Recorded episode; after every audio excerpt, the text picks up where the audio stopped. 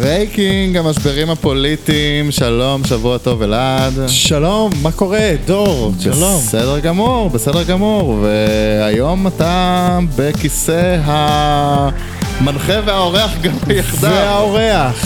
כן, כן. מה שלומך? אה, מאיפה אתה מגיע אלינו? וואו, ישירות, הישר מהנחמה וחצי, כן. אה, משכני פה בעיר. זה, אתה יועץ תקשורת אה, היחיד שזה משכנו הקבוע, או שאתה מכיר עוד כמה? יש, אה, יש שם מתארחים בנחמה. וחצי, יש רבים.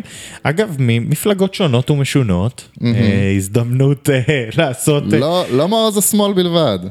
אה, קודם כל, שמאל זו הגדרה רחבה יותר היום, יותר מתמיד. נכון, נכון. אה, אתה יודע, תשאל כל אחד איך הוא מגדיר. אה, אנחנו תכף נדבר על כמה אה, חוסר תאימות בין... כן. אה, האם בנט הוא חלק מגוש השמאל? האם ליברמן? האם מרץ והעבודה אה, תומכים בכל יוזמה שנשמעת כמו שמאל? בדיוק. אז יש פה איזה קשת רחבה, אבל אה, אני חושב שאני היחידי שממש הפך את זה ל- למשכן. למשרד, כן, זה שם אני, שם פוגשים אותי. אם אה, בעלי הנחמה וחצי שומעים אותנו,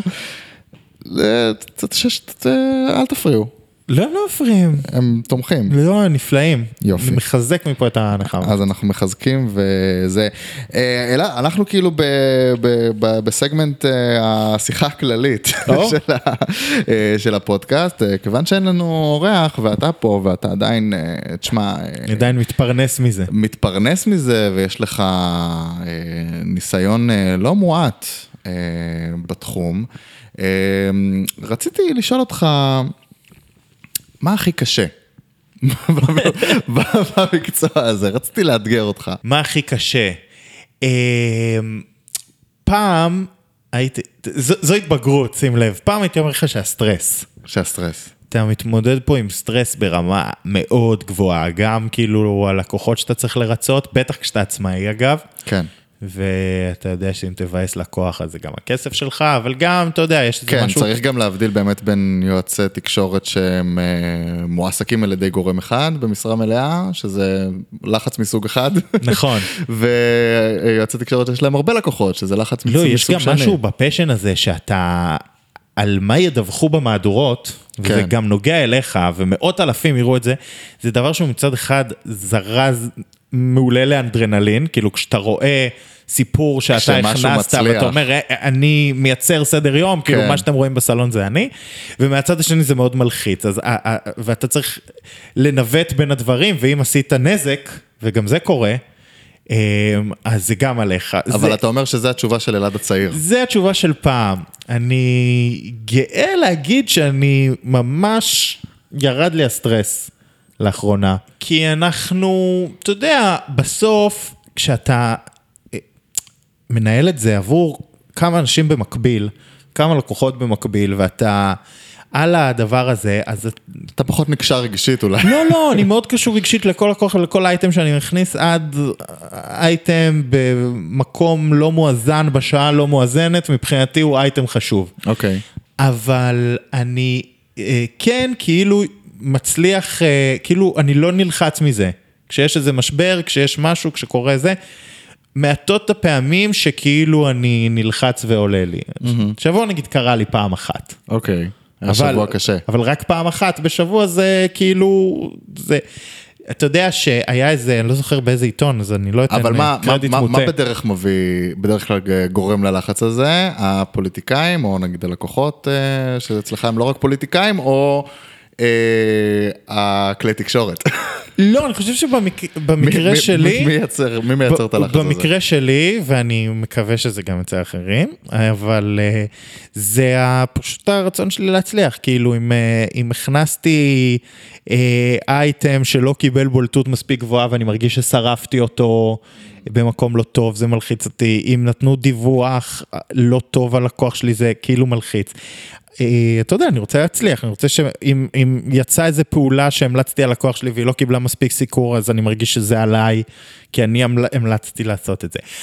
אבל עוד פעם, אני אומר לך, מהצד השני, אני כן, אה, זאת אומרת, אתה מבין שדברים הם חלק מהמקצוע, ואתה מבין שגם אם יש משבר, אתה מנהל אותו.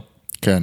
כאילו, זה, זו העבודה שלי, לנהל אותו, אני לא יכול להיות מה, בסטרס. מה, אם כבר משברים? ולכן אני רוצה להגיד לך שהתשובה החדשה שלי, כן. של מה הכי קשה לי, זה, זה לפעמים שקורה לך משהו ב-12 בלילה, 11 בלילה, או משהו שכאילו זמן שעכשיו תכננת ויש אצלך חברים ו- או משפחה או משהו, ופתאום נופל עליך זה מיידי. מיידי, פעם זה היה דווקא מדליק אותי, העובדה ש... והיום, אתה יודע, זו, זו הזדקנות. כן, כן. היום, כי... אתה לא רוצה שיפריעו לך. היום אני אומר, איזה באסה. ועל זה אני מודה, סליחה, ד- ד- דלפ לחבריי, ב- לא יודע איפה, על זה אני מודה על השבת. אני לא... כן. אני נמנע מעבודה בשבת, מכניסת שבת חשוב, ועד צאת שבת. חשוב מאוד. אני כן. חושב שהמאזינים שלנו מעריכים את זה. אמ, אגב, אבל אה, משברים. אז נגיד, אתה מגיע, נו- נוצר משבר, לא חזית אותו, לא זה, נפל עליך, זה של אה, לקוח שלך, זה משהו מחריד. מה השאלה הראשונה שאתה שואל את עצמך, בשביל לדעת איך אני צריך להתמודד עם זה הכי נכון? כאילו, מה, מה המודוס אופרנדי שלך? אה, אני לא חושב שיש, כי זה תלוי, תלוי איפה קורה המשבר. כאילו, תלוי איך אפשר לחלץ אותו. נכון, אבל מה אתה צריך לדעת על המשבר בשביל לדעת מה התגובה הנכונה? כי אנחנו באים לפה כל שבוע בחוכמת בדיעבד, ואומרים לאנשים, וואי, היה לך את, על אנשים, על פוליטיקאים, אה, על מפלגות, היה לך את המשבר הזה, גרוע. תראה. היה לך את המשבר הזה, תגובה גרועה, תזמון גרוע, אה, זה גרוע. תראה, זה, זה תלוי, כי אם אתה מדבר על uh, משהו, אתה יודע, קטן, לא טוב שיצא, לפעמים באמת הפתרון הכי טוב לזה, היא, היא לא להגיב. התעלמות. כאילו, אתה יודע, קרה לי שהתקשר אליי אה, פוליטיקאי, אני לא אנקוב בשמות, אה, בשעה מאוד מוקדמת בבוקר, אבל אתה יודע, חבר כנסת, אז אני עונה, אני אגב לא רומז מגדר, אז אה, זה לא, אני סתם מדבר בלשון זכר, זה יכול להיות בשניים מגדרים, אני לא רוצה שום רמז. כן.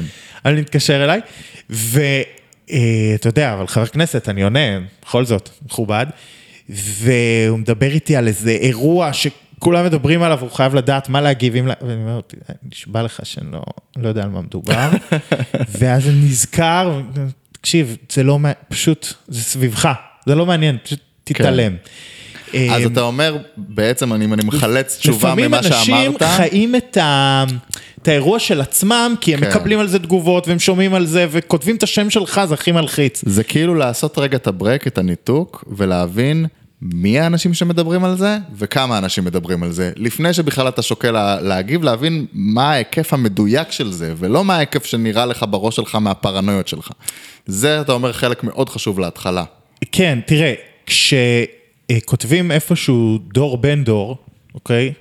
אתה כנראה מיד תילחץ. ברור, יש לי גם את ה-RSS פיד שישר מקפיץ לי את זה למייל. בדיוק, אתה מבין? לא נעים. עכשיו, אתה כנראה ישר תילחץ, ואז איזה מישהו שמכיר אותך, ראה את השם שלך, אז הוא ישר מסמס לך. נכון. ואז אתה תגיד, או וואו, כולם רואים את זה. כולם כבר יודעים על זה.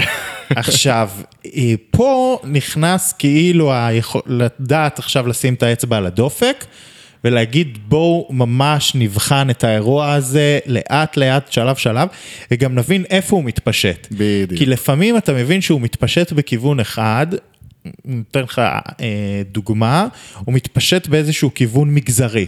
כן. יכול להיות ששווה לך לתת איזו עבודה חזקה עכשיו בתוך עולם מגזרי רגע, לא לדבר בתקשורת הכללית, אבל כן. כאילו לתת שנייה עבודה בתוך הברנצ'ה שבה זה נמצא. וגם כשזה מגיע לתקשורת הכללית, לא כל התוכניות והערוצים והמדורים והעמודים בעיתון נולדו שווים. יש, אתה יכול להגיד, אה, אבל זה בתקשורת ארצית, אבל מצד שני, כמה אנשים קוראים את עמוד 7 מעריב למטה בפינה שמאל? זאת אומרת, כן. תראה, תראה, אני אספר לך סיפור נחמד. עשיתי אה, פעם אה, קמפיין בבחירות מוניציפליות, אה, ומצאתי מידע מעניין על אה, אחד המועמדים, על התרומות שלו. לא עליו אישית, הוא לא עשה כלום, אבל על כמה מהתורמים שלו. אוקיי. אתה יודע, היו נגד, חלקם אה, איזה תורם או שניים שלא יצא להם להיות בחקירות, או לא יודע מה. ונתתי את המידע לעיתונאי, אני חושב שזה מעניין, כן? זה לא שזה לא סיפור. כן. אה, אבל, אתה יודע, נתתי את המידע לעיתונאי, המידע הזה התפרסם, ואז הפוליטיק, אותו מועמד, שהיה מועמד מוביל אגב, הוציא סרטון שלו, עומד ומדבר על התרומות שהוא קיבל מאנשים חשודים בפלילים, והוא בעצם הסביר למה זה בסדר, ולמה הם אנשים טובים, ולמה מנסים רק להכפיש אותו, לא הכחיש את האירוע, ומנסה... לא התמונה הכי מחמיאה, אתה... לא, אתה יודע, סרטון כזה שלא מדבר אל העם, כאילו מדובר באירוע דרמטי, דרמטי מאוד, מאוד. ומסביר על התרומות שהוא קיבל מאנשים חשודים בפלילים, ומטרגט את כל uh, תושבי המועצה, אותה, אותה מועצה מקומית. ולך זה היה תענוג. כדי שכולם, כולם, כולם יראו את הסרטון הזה. עכשיו, אם יש מישהו שבמקרה פספס איזה אייטם שהיה בטלוויזיה... במק... בטלוויזיה זה היה במקומון. לא, זה היה בטלוויזיה, בוא, אוקיי, אנחנו סבבה. יודעים לעבוד פה. יודעים, אבל עדיין, אה, לא כולם רואים את זה. אז אם מישהו במקרה פספס, הוא דאג לטרגט את הסרטון הזה אישי. באלפי שקלים, כדי שכל תושב יראה את זה. ובגלל זה אני אומר לך, לפעמים, גם כשאתה נקלע לכזה משבר, שנייה תעשה cut ותנסה לפתור תנסה אותו לעשות כירורגית. הערכה רציונלית של כמה אנשים זה הגיע, לכמה, על כמה אנשים זה משפיע וגם איזה סוג של אנשים, עכשיו, גם לפעמים. אי אפשר לפתור את זה כירורגית, אבל גם תנסה לרגע להבין את ה... וצריך לפתור את זה ברמה יותר גדולה, אבל גם אפשר לפתור את זה ברמה יותר גדולה על ידי אה, אה, הטעיית הכיוון לצד השני, אה, או, או, או שיח אחר, או רפורמה, או סתם, במקרה של האיש הזה, להחזיר את התרומות. כן. אה, תוותר על, אה, כמה זה היה? עשרת אלפים שקל, לא יודע. לא כזה סיפור בקמפיין. כן. אז, אז יש פה, אה, אז לפעמים זה, זה הסיפור, החוסר הפרופורציה שלך אל מול האירוע. מעניין, מעניין. אה, טוב, יש לנו כמה דברים לדבר עליהם היום. כן. אה, בואו נתחיל בנושא הראשון, שזה התוכנית הכלכלית שבאה עלינו לטובה. יאללה, לטובה. אולי, נראה.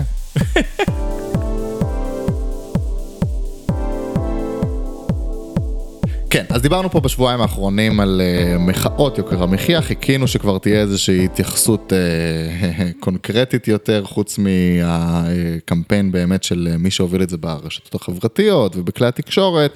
Uh, ובשטח, ועכשיו, uh, שבוע, uh, עכשיו, שבוע שעבר, לא זוכר באיזה יום זה היה, uh, סוף סוף קיבלנו את התשובה של הממשלה. Uh, התוכנית uh, הכלכלית, אם יורשה לי, לא הכי ברורה שפורסמה יפה, על ידי העדינות. ראש הממשלה בנט במסיבת עיתונאים יחד עם אה, שר האוצר ליברמן ושרת הכלכלה ברביבאי, ברביבאי. אה, אהבת את השקפים שם של ליברמן שהסביר על דוח שמעתי, קרן המטבע. אני רק שמעתי ברקע, אה, אני לא, לא, לא, באמת לא צפיתי מוזר. בתמונות, אבל מה, מה היה שם? אגב, סליחה שאני לוקח רגע צעד אחורה, אבל אתה יודע, זה היה נראה... עד כמה מסיבת עיתונאים הזאת הייתה אירוע שלוף מהמותן ולא מתוכנן, אוקיי. עד כדי שליברמן, כל המצגת שלו התבססה על דוח קרן המטבע, שלא היה לו כמעט שום קשר לתוכנית הזאת, וגם... מה הציג דוח קרן המטבע? את דוח קרן המטבע קבע אגב אמירה מאוד סוציאליסטית למען האמת, שמדברת על זה שצריך להשקיע יותר, להוציא יותר דווקא מהמיסים, להשקיע בשירותים החברתיים. דבר שלא הופיע בתוכנית הכלכלית הזו בכלל. לא. אבל המסקנה הזו נגזרה מכל מיני נתונים של קרן המטבע, שדיברו על, אה, על זה שכאילו יש אה, עודף אה, מיסים ואפשר להשתמש בהם. גבוהה יחסית, ואפשר כן. להשתמש בהם ושהקופה, הגירעון מצטמצם וכולי. אה, אה, קרן המטבע, המסקנה שלה הייתה אחרת, כן? אבל עדיין, אתה מבין...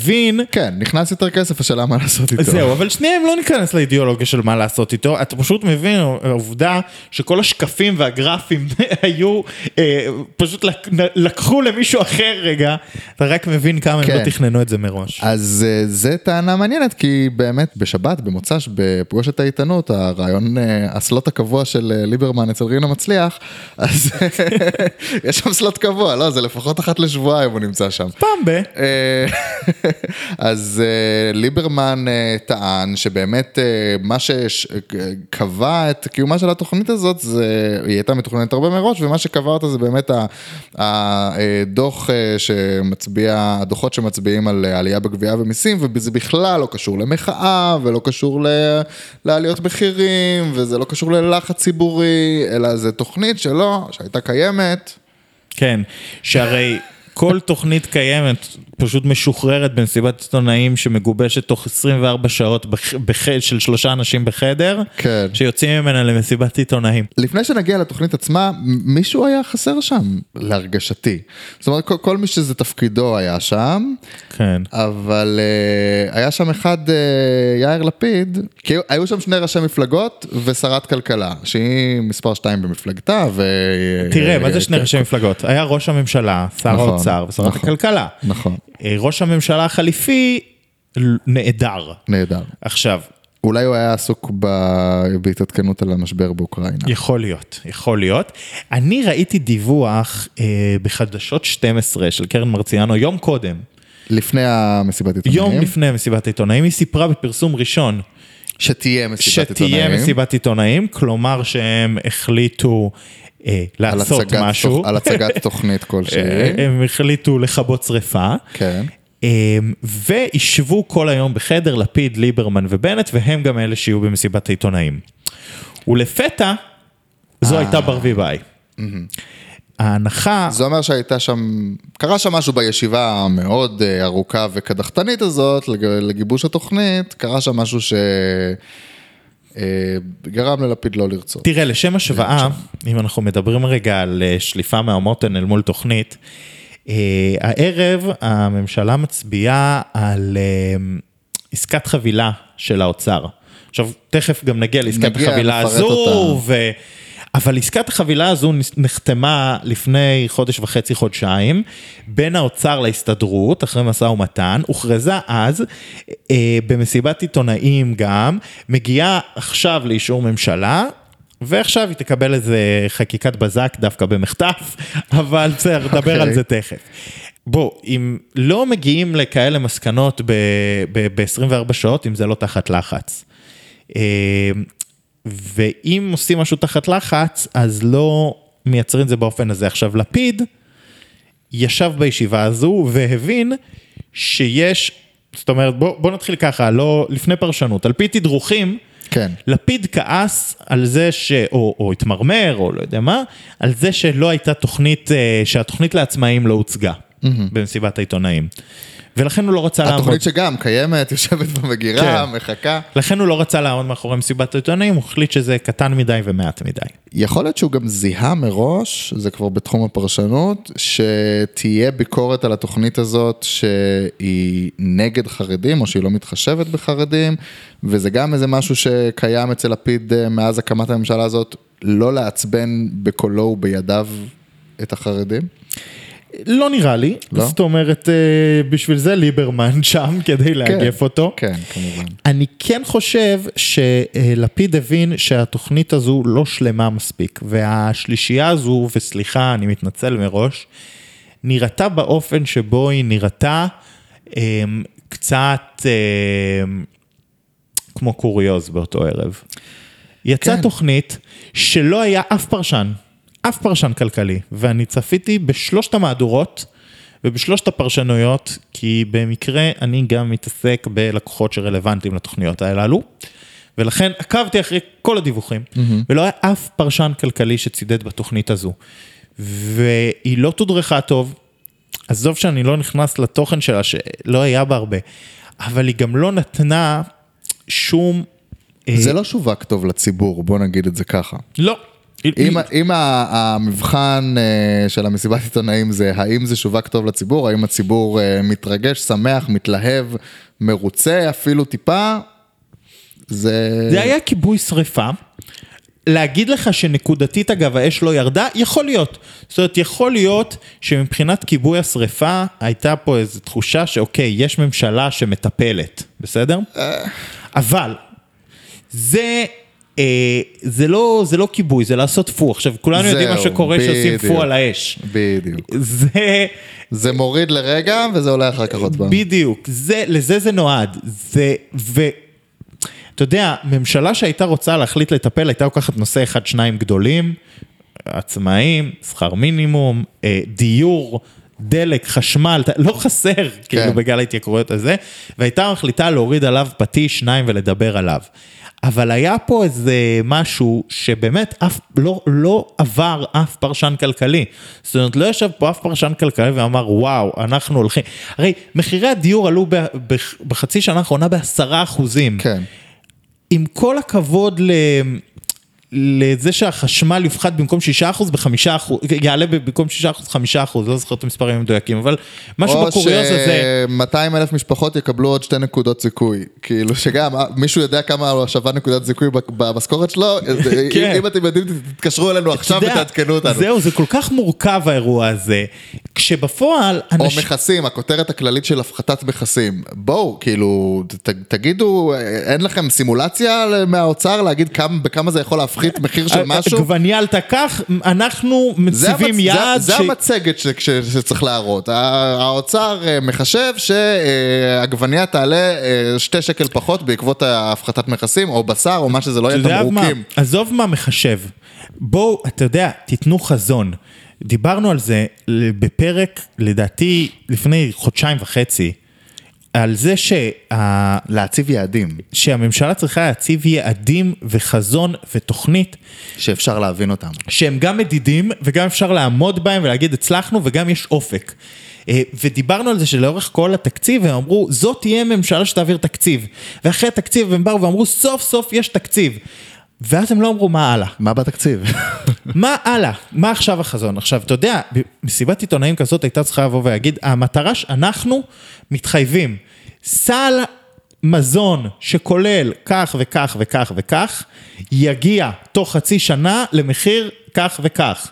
השכר הממוצע במשק יעלה בכך וכך, ואילו מחירי, אה, מחירי הדיור ייבלמו תוך חצי שנה וללא יודע מה. כן.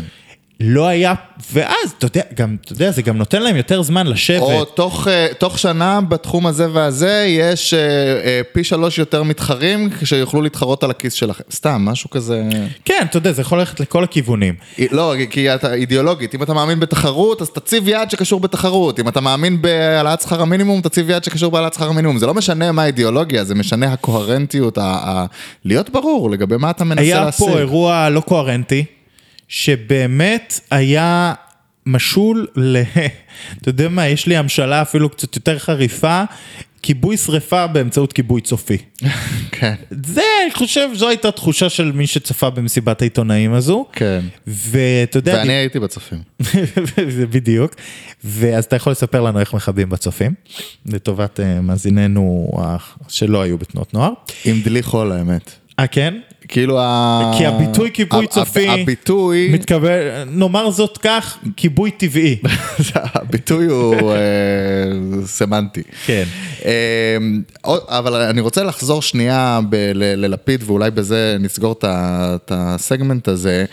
יש לי תחושה שלפיד חושב, ואני מרגיש שהוא טועה בזה, אבל אולי תקן אותי אם אני טועה, שלפיד חושב שאם הפרצוף שלו לא נמצא באירוע מביך, אז הוא לא, אז הוא, הוא לא מקבל אה, נקודות שליליות על האירוע הזה, או שהוא מקבל פחות נקודות שליליות. אם הפרצוף שלו לא מופיע על זה, אם השם שלו לא מופיע על זה, אם הוא לא היה בקבינט הזה, אם הוא לא היה... ב- אם הוא לא נוכח, אם לא רואים אותו שם, זה פחות משפיע עליו. מה אתה חושב על זה? תסלח לי, אבל הוא צודק. הוא צודק. ואני גם אגיד לך למה. הוא צודק כי, כי אף אחד בקואליציה הזו לא מחפש אותו. זאת אומרת שבעולם שבו הקולגות שלו היו מבינים שהמעשה שהוא עושה, ואתה מתאר אותו פה, הוא לא קולגיאלי, כן. הם היו דואגים לדבר על זה. הם היו דואגים שידברו על זה. יש דרכים... וזה, וזה מעניין כי... יש דרכים שידברו? משמאל, משמאל ומימין לא מדברים על זה. זאת אומרת, משמאל אתה יכול להבין את האינטרס שלהם, אנחנו רוצים שהוא יגיע למעמד אה, להיות ראש ממשלה, אולי נבקר אותו אז, נחכה שהוא יהיה בצד שלו של הרוטציה, אבל מימין, למה מימין לא, לא מבקרים אותו על החוסר נוכחות? א', אני לא בטוח שכל הגורמים בשמאל מתים שלפיד יגיע לחלק שלו ברוטציה ויהיה מצוין בה. מעדיפים את בנט, אתה אומר. לא יודע אם מעדיפים את בנט, אבל שים לב, ואנחנו פה בדיון הרבה יותר רחוק ותיאורטי, כן. שביום שלפיד נהיה ראש ממשלה, יש אה, מפלגת שלטון לגוש המרכז-שמאל, עם 17 מנדטים. שהיא אה, לא מפלגה מסורתית של הגוש, עם מועמד לא, זאת אומרת, לפיד הופך להיות איש הגוש לראשות הממשלה, אה, אתה חתום אומר נעול. אה, מול העבודה, מול גנץ, מול... נגיד. אה, כן. כן. ולכן אה, לא בטוח שכל הגוש הזה מאוד מתלהב. אבל אה, כן, בר... יש דרכים לתדרך ויש דרכים... איך הוא מצליח שיש- להחליק את זה? זאת השאלה. Yeah, לא יודע, כאילו, יש לך פה, הוא מבחינתו צודק. אם היה מישהו שהיה יושב כמו נודניק ומאיר זרקור כל פעם שלפיד מתחמק מדבר כזה, אז אולי ללפיד היה פחות נוח, אבל אין את הנודניק הזה. אתה אומר זה- זה- זה עובד כיוון שאין את הנודניק. כן, לפיד נהנה פה מההפקר. אולי אנחנו צריכים להיות הנודניקים. למה, מה עשינו? מה, לא. שישלמו נהיה? כן, בדיוק. אנחנו לא, לא בחינם. טוב, לנושא הבא. כן. זה מעניין לעניין באותו עניין, לא? כן, אתה ציינת קודם איזושהי עסקת חבילה, ואני לא חושב שכולם הבינו במה מדובר. כשאתה אומר עסקת חבילה, אז uh, אתה מדבר למעשה על uh, התוכנית uh, לשינוי, לשינוי שכר המינימום, כן. uh, שיש לה צד אחד של הממשלה, uh, שבעצם מקדמת תוכנית, uh, מה זה תוכנית? מקדמת uh, העברה רשמית של הסכם שנחתם בין האוצר להסתדרות, uh, שלפיו, uh, בוא נגיד, תואט העלאת שכר המינימום, עדכון שכר המינימום יואט ממה שתוכנן. אה, לעומת הצד השני, שזה קמפיין אה, שצובר תאוצה, קמפיין מינימום 40. אה, אפשר לתת גילוי נאות. ניתן פה גילוי נאות שאתה עובד עם הארגון המוביל של הקמפיין הזה, כן, אבל אה, בשלב הזה כבר הצטרפו אליו אה, הרבה מאוד חברי כנסת, מהקואליציה ומהאופוזיציה. נכון, צריך חת- להגיד, חתמו על הצעה, זאת אומרת, קמפיין זה לא... שמובילה תנועת עומדים ביחד. כמובן. ואני, לכבוד הוא לי לקחת חלק בקמפיין. אז אמרנו, אה, קורה, אה, קורה הדבר הזה, נחתם ההסכם הזה, כן. אה, ההסכם הזה בעצם אה, מאט את ההעלאה המתוכננת אה, שהייתה קיימת לפני כן של אה, שכר המינימום, אה, ומה מה קורה עם זה? תראה, ק- קודם כל שהמאזינים יבינו, כי זה כאילו מורכב, אבל אני אפשט את זה בצורה שהיא, שלא צריך להבין בה לא בכלכלה ולא במתמטיקה. בבקשה, תעשה לנו. לשכר המינימום יש עדכון אוטומטי. כן. הוא בכל שנה משתנה על פי מדדים כאלו ואחרים. כן, אה, אינפלציה, עניינים, כן, כל לא- כל לא נכניס כל אתכם. המילים האלה שאתם לא חייבים לדעת. בדיוק. מה שאתם כן צריכים לדעת, זה שהוא אמור תוך אה, חמש שנים להגיע ל... מהיום? חמש שנים מהיום, להגיע לכערך 6,300 שקלים. כן. וההחלטה של הממשלה הנוכחית היא העלאה של שכר המינימום, כביכול, בתור התחלה בשנה הראשונה ב-54 אגורות לשעה. לשעה, וכך בפעימות עד שתוך חמש שנים הוא יגיע לסכום, שים לב, 6,000 שקלים. כלומר, בפועל, פחות. בפועל החליטו לבטל את מנגנון העדכון האוטומטי ולהוביל להורדת שכר המינימום. עכשיו, חוץ מזה שיש פה ממש הורדה בפועל של שכר המינימום, כלומר מספרית, יש פה עוד עניין. ושוב, אני לא אשתמש במילים כמו השכר נשחק, כי זה לא ברור, כן. אלא אפשט את זה בצורה הכי פשוטה שיש. מחיר הפסטה גבוה עולה, מחיר החשמל עולה, מחיר הדלק עולה, השכר לא עולה. השכר לא עולה. המשמעות היא שיותר ו... שיש בישראל מיליון ומאתיים אלף בני אדם שמרוויחים שכר מינימום. כן, ומטה. ו- כן. עכשיו, בסיטואציה שבה הכל עולה ושכר לא עולה, המשמעות היא מאוד פשוטה, הם פשוט הופכים להיות יותר עניים. כן. אה, כשהחשמל, הדלק, אה, התחבורה הציבורית והמזון מתייקרים, הם צריכים לבחור בין זה לבין זה, ככל שהם מתייקרים והשכר שלהם לא עולה. אוקיי. מה אה, קורה עם זה השבוע? עכשיו, מדהים האטימות שהדבר הזה עולה בזמן אה, אה, משבר יוקר המחיה שמגיע. השבוע הממשלה מביאה את העסקת חבילה הזו שהיא בין האוצר, הכלכלה וההסתדרות הכ- הכללית. אה, היא מגיעה אה, לוועדת שרים לחקיקה. יש סיבה מיוחדת שזה חיכה עד עכשיו, או לא. לא איזה משהו? מה, אוקיי. כי הממשלה הזאת טובה בתזמונים. כן, היא יודעת כן. לתזמן היטב. כן, כן, דיברנו על ענייני התזמון. כן, בדיוק.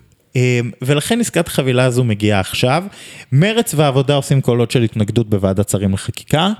אה, גם זנדברג וגם נחמן שי מדברים על זה שצריך להעלות את שכר המינימום. אל מול יוקר המחיה. באופן משעשע אגב, אתם תראו כנראה את הסיקור הזה תלוי מי שולט בנרטיב, אבל אתם תראו את, הסיק, את הסיקור הזה על העלאת שכר המינימום, כי הוא עולה ב-54 אגורות. כן. אמ, אבל זה, זה למעשה המתווה, מתווה מוזר, ויש פה אמ, הזדמנות מאוד מעניינת בעיניי לאופוזיציה, ופה אני מחזיר אותנו לנושא, לקואליציה ולאופוזיציה, פה אני מחזיר אותנו לנושא של שבוע שעבר, שהוא חוק האזרחות. מה הקשר? מה הקשר? כביכול. כביכול.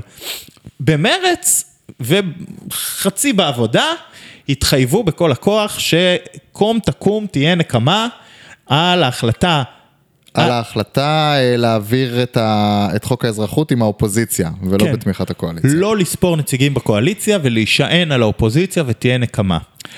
ואז אה, באנו ואמרנו גם אה, כבר שבוע שעבר, יכול להיות שגם מרץ ועבודה ימצאו דברים, ימצאו נושאים שהם גם יכולים להעביר יחד עם האופוזיציה. עכשיו שים לב, על חוק העלאת שכר המינימום ל-40 שקלים, חתומים כל יהדות התורה, כל סיעת ש"ס, סיעת רע"מ, סיעת מרץ, סיעת המשותפת. העבודה, המשותפת כולה, וחלקים בליכוד. סך הכל בינתיים, כמה חותמים? סך הכל יש 43 חותמים, כשאתה צריך להבין ששרים וסגני שרים לא יכולים לחתום. נכון. לצורך העניין, אם ניקח דוגמה, יאיר גולן ממרץ הודיע על תמיכתו, אבל הוא סגן שר... יש לו קול במליאה, כן. הוא חבר כנסת, אבל, אבל הוא לא יכול הוא לא לחתום. יכול לחתום. אז לאירוע הזה יש רוב אה, לא קואליציוני, אבל רוב בכנסת. ואם מרץ הבטיחה נקמה, יש פה הזדמנות.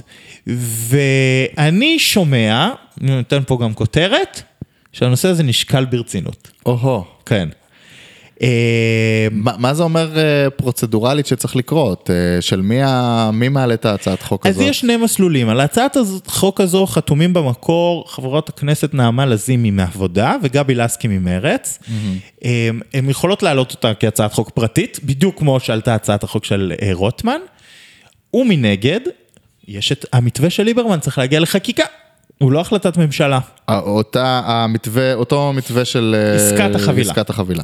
וככל ה- ככל שאנחנו יודעים, בחקיקה ישנן הסתייגויות. כן. ולכן אפשר להסתייג על סעיפים כאלה ואחרים מעסקת החבילה. ולהעביר את ההסתייגויות. אמ, זה אולי אירוע שנשמע פשוט יותר, יש בו מורכבות מסוימת שבה הקואליציה יכולה פשוט לגדוע את עסקת החבילה או למצוא איזה... כן, יש יותר שליטה לממשלה, לקואליציה, ליושב ראש הכנסת, בתהליך אה, שהוא- של הצעת ש- חוק ש- ממשלתית. שמגיע כהצעת חוק ממשלתית, ובהצעת חוק פרטית הם לא יכולים באמת למנוע אה, את ההעברה שלה. אה, מעניין, מה אתה חושב, זה משהו שנשקל, או שזה משהו שאתה אומר, בוא תראו הזדמנות, בוא תראה ציפור. אז אני אומר לך שהוא נשקל. אוקיי. כן. יפה. הוא נשקל. אמ, יש פה מי שזיהו הזדמנות, ויש פה מי שלא פסלו אותה על הסף. אוקיי, אה, ומה מה תהיה ההשפעה של זה? כי זה לא משהו... בוא נגיד, זה לא אצבע בעין לאף אחד, כמו שחוק האזרחות היה אצבע בעין לשמאל. אולי זה אצבע בעין לליברמן, אני לא יודע. ליברמן אה, וברביבאי אגב, עומדים מאוד מאחורי עסקת החבילה הזו שהם מביאים. אה, מישהו אימת, אותם עם הטענה שזה בפועל הפחתה של שכר המינימום? אז בוועדת שרים לחקיקה, כאמור, גם נציגי מרץ וגם נציג? נציגי העבודה טענו שבתקופה כזו אי אפשר, אה, להסת... צריך להעלות את שכר המינימום. אה, גם עוד פעם, אני גם רוצה להגיד לך, נניח וזו הייתה העלאה, כן? נניח ובאמת... תוך אה, חמש שנים ולא היה מבוטל המנגנון האוטומטי וזה כן היה 6,300 ולא 6,000 כמו שמוצע עכשיו. זה עדיין אל מול יוקר המחיה עדיין הורדה. אם תיקח לצורך העניין את אה, אה, גרמניה, העלו שם שכר המינימום ל-15 יורו, שהוא כמעט 60 שקלים לשעה. כן. אז אה, זה אפשרי, אבל אה, זה מגיע לפתחם. ואם שנייה נצא מהשיח הכלכלי ונחזור לשיח המשברים הפוליטיים, mm-hmm. אם אנחנו לוקחים תוכנית אחת לא אפויה, שדיברנו עליה בהתחלה, ואנחנו לוקחים אה, מתווה שהוא שנוי במחלוקת לשכבות החלשות, ואנחנו מוסיפים לזה אפס פתרונות לדיור, ואנחנו מוסיפים לזה את מה שדיברנו עם, עם רונן צור אה, בפרק הקודם, שאני ממליץ לכולם להאזין, מאוד. על דחיית הקץ בשלושה חודשים אל עבר הקיץ. כן. יכול להיות שהממשלה מבשלת לעצמה תבשיל שיהיה לה מאוד לא נעים לאכול אותו בחודשי הקיץ, וכרגע, הממשלה יכולה להינמס עד הקיץ. חד משמעית, וכרגע הדבר היחידי לדעתי שמציל את הממשלה מללכת למקום הזה, זו האופוזיציה, שפשוט לא קיימת על הנושא הזה, על הנושא החברתי-כלכלי, אין אופוזיציה. אה, זה דבר מדהים בעיניי. אני, יש פה אופוזיציה שהתיימרה לאמץ את תיאוריית ישראל השנייה בכל הכוח, ולדאוג לשקופים ולחלשים. הסרטון של ש"ס, שדיברנו עליו בפרק עם ליאור רוטברט, אני עושה פה הרבה רפרנסים ומזמין, כן. אמ, מתעסק בעיקרו בחד פעמי ובשתייה מתוקה.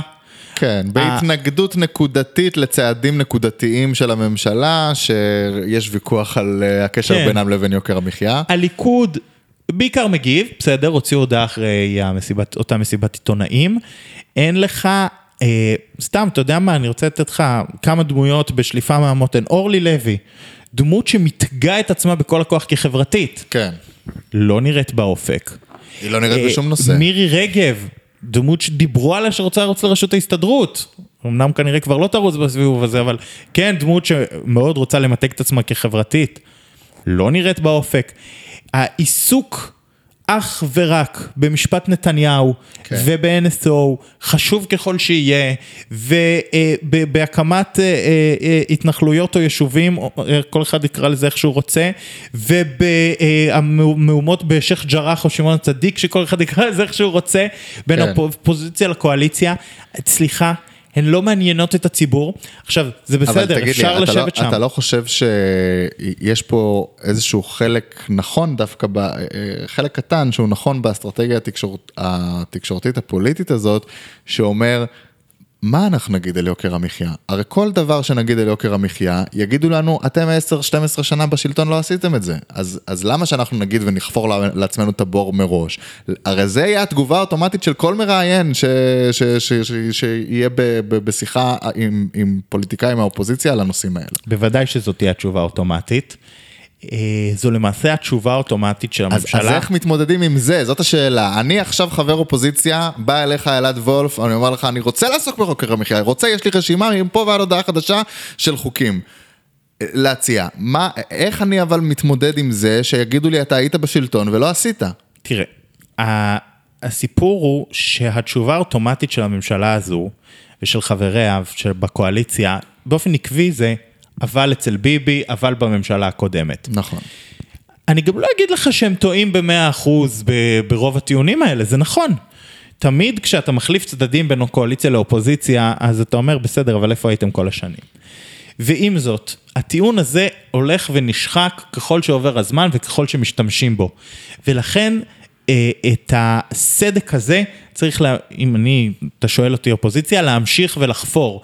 והם יגידו לך, ואתה תגיד, מה שהיה פה בחצי שנה האחרונה בעליית מחירי הדיור, הוא גבוה משמעותית ממה שהיה.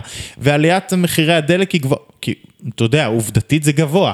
האם היית יכול לטפל בזה שנה אחורה? יכול להיות. זה נזמין כלכלן בפרק הבא. כן. אבל אתה יודע מה, רוב הציבור לא מתעסק באופן הזה, והעובדות בפוליטיקה, סליחה, הן לא הכי מדידות, בכל תחום אגב, כן? לא, לא רק בשאלות כלכליות. אז אתה אומר, האופוזיציה צריכה לבוא לא מדיד. ולהתעקש, זה לא משנה מה עשינו ומה לא עשינו, יש דברים שצריך לעשות עכשיו, ועכשיו הממשלה הזאת לא עושה אותם. כן, ועוד זה פעם, כאילו צריך להיות המסר.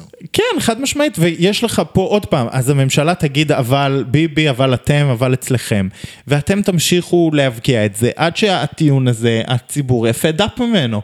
כי בסופו של דבר, הציבור לא רוצה לשמוע מהמנהיגים שלו שהכל אה, גרוע בגלל הממשלה הקודמת, כי בשביל מה החלפנו אותה? ולכן אפשר להשתמש בטיעון הזה שוב ושוב ושוב, בסוף הוא נשחק. נכון. בסוף יושב... יחד עם השכר. בדיוק. בסוף יושב המאזין בבית, אני רוצה לומר, טוב, די. כן, תמשיכו הלאה. זהו.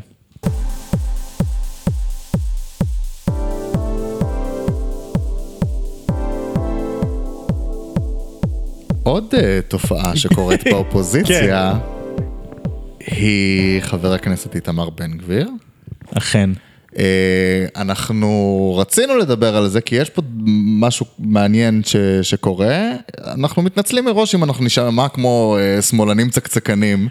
כן, אה, אתה- אבל, תראה. אבל זה לא רק זה, זאת אומרת זה לא רק המשמעויות המדיניות והביטחוניות של הפעולות שלו, אלא גם מה הוא עושה למערכת באופן כללי, מה הוא עושה למערכת הפוליטית, מה הוא עושה למפלגת הליכוד באופן כללי, ולעתיד של הליכוד או של אה, גוש האופוזיציה הנוכחי.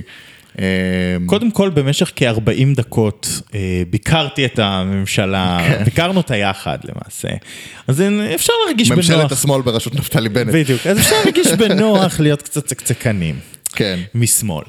עכשיו, אה, אני גם חייב להגיד לך... בוא, בוא נגיד רק על מה אנחנו מדברים למי שלא כן, מעודכן. כן, תן רקע. ת, תן אתה, אני... אה, לא, ת, אה, כפי ש... כפי ש... בואו נחסוך את כל מה קורה בשייח' ג'ראח, זה, ירושלים, נפיצה. כפי שקרה לפני אה, מבצע שומר חומות, שוב, איתמר בן גביר מחליט להעביר את לשכתו הפרלמנטרית לשייח' ג'ראח במזרח ירושלים כאקט אה, פרובוקטיבי. כן, ושוב, אה, כמו בפעם הקודמת, מי היה מאמין, מתחילות מהומות אלוהים, אה, אלימות, אה, פ- פיגועים, אבנים, איומים של חמאס, שתהיה תגובה קשה. בפעם הקודמת, כשזה קרה, זה לווה גם במצעד הדגלים וטיל שנורה לכיוון ירושלים, וממנו התחיל כן. מבצע שומר חומות. בינתיים אנחנו לא שם עדיין. סטי טיון, כן. נמתין. אה, עכשיו, אז אתה אומר כל הרקע אה, דומה חוץ מטיל ו... הטיל עוד לא הגיע. כן, נמתין. נמתין. יכול להיות שיגיע, יכול להיות שלא. אה, עכשיו, עוד פעם אני רוצה להגיד, וזה גם כן תכף יחבר אותנו לשיחתנו הקודמת, שבפעם הקודמת שבן גביר עשה את זה, היה ראש ממשלה אחר, קראו לו בנימין נתניהו. נכון. ונתניהו הורה לבן גביר להסיר את הלשכה הפרלמנטרית שלו משייח' ג'ראח ולעצור את הטירוף אה, ש- אה, המדיני שישראל אה, נקלעה אליו. ובן הוא לא גביר יכול- הסכים. הוא לא יכול להורות, הוא יכול לדרוש. כן. הוא דרש ובן גביר הסכים. כן. נכון, ועדיין נקלענו למלחמה, אבל אה, גם המפכ"ל בזמנו אמר אה, שהסיבה, שאחת הסיבות להתחממות הייתה אה, אותם אה, צעדים של בן גביר, ואז התחיל באמת אה, עימות בין בן גביר למפכ"ל. שנייה נשים את כל זה בצד. אה, אנחנו לא רוצים להתייחס לאירוע המדיני. כן.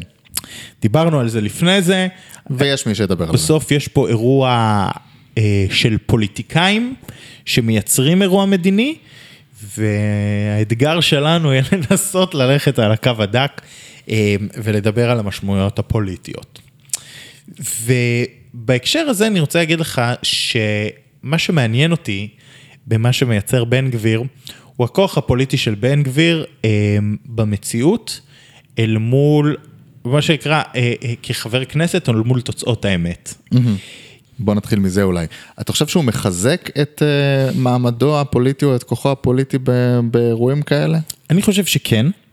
אני חושב שהוא בעיקר מבסס את היותו חבר כנסת, אה, שזה הגיוני, הוא חבר כנסת, והוא יודע, והוא תמיד ידע, להשתמש בכל כלי פרלמנטרי, כן. על מנת לבלוט תקשורתית. והעובדה ש... כלומר, מצביעים או קהל או ציבור שמדבר אליו אה, אה, חברי כנסת אה, יעילים, שיודעים להשתמש בכלים שלהם ובעבודתם כדי לייצר באז, לייצר כותרות, לייצר השפעה, מרוצים מזה שהוא עושה את זה. תראה, בן גביר תמיד היה פרובוקטור, בסדר? אפשר כן. לאהוב את הפרובוקציות זה- שלו, זה אפשר. שלא, אבל הוא תמיד ידע לעורר אותן. והעובדה שיש לו חסינות, והעובדה שיש לו לשכה פרלמנטרית, הוא העביר את הלשכה הפרלמנטרית, זה כן. שימוש באמת בנבחי דף לבוחר, שאתה יודע, רק מי שממש מכירים את הבירוקרטיה של הכנסת חושבים על זה. יש לו... זה משהו בתקנון הכנסת אפילו. כן. יש לו כלים פרלמנטריים שאיתם הוא מייצר את הפרובוקציות שלו, ואיתם הוא מקבל במה. עכשיו, אה, סקר של, לא סקר, כאילו בדיקה של אה, יפעת מחקרי מדיה, מוצא כמעט בכל חודש את איתמר בן גביר. ב top five של הפוליטיקאים הכי מדווחים ונראים בתקשורת הישראלית. אז עכשיו נדבר על כאילו על הפרופורציה כן. של הסיפור הזה. שהרי איתמר בן גביר לא עבר את אחוז החסימה מעולם. במפ- לבד. לבד. למעלה מזה, הוא אפילו לא קיבל את המודד למנדט בסיבובים האחרונים שבהם הוא רץ לבד. כן. כלומר, לשאלת האם יש לו מנדט או אין לו מנדט, ליטרלי אין לו מנדט. כן. אמ, כלומר, אה, שוב, זה לא מדע מדויק, אבל ההערכות לפי כל התוצאות של הבחירות האחרונות זה שכמות הקולות שהוא לבד מביא לא מגיעה למנדט אחד. נכון. זה בהחלט יכול להשתנות בבחירות הבאות. כי בן גביר מחזק את עצמו בימים אלה, באמצעות אותן פרובוקציות. כן. אז אני לא אומר שזה לא ישתנה. אני לא אומר שאם עכשיו אנחנו הולכים לבחירות הוא נמצא באותה סיטואציה. אני כן אומר שהוא קיבל פה כוח פוליטי עצום ורב, שלא מהבוחרים. זאת אומרת, הוא... אז ממי הוא קיבל את זה? הוא מייצג פה מדיניות שמכניסה את ישראל לכאוס לאומי, אפשר להתווכח, להגיד שזה מוצדק, שזה טוב, שזה חשוב, זה ללא ספק סיפור לאומי, מדיני, ביטחוני. אני רוצה להגיד שבסיטואציה הזו, אני, אם עכשיו נשים שנייה את בן גביר בצד, כל זה היה אקספוזיציה. כן.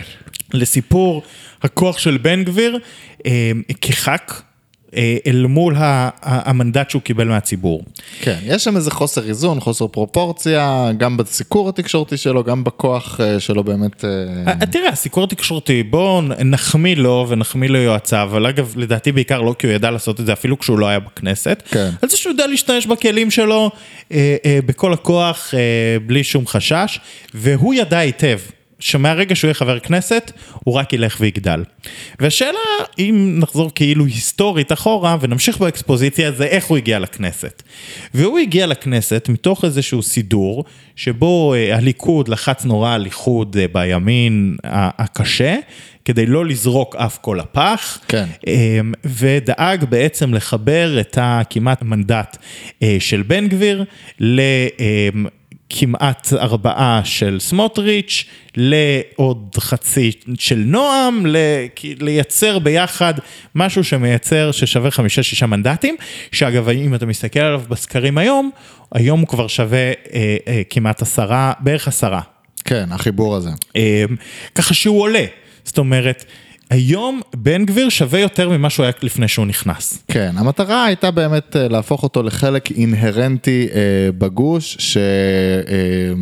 שחייבים חייבים אותו, אי אפשר בלעדיו. ואני חושב שהיום, אם אמרנו שבזמנו נתניהו ביקש ממנו לפנות את הלשכה הפרלמנטרית שלו, היום המהפך הזה אה, בערך בעצם מושלם.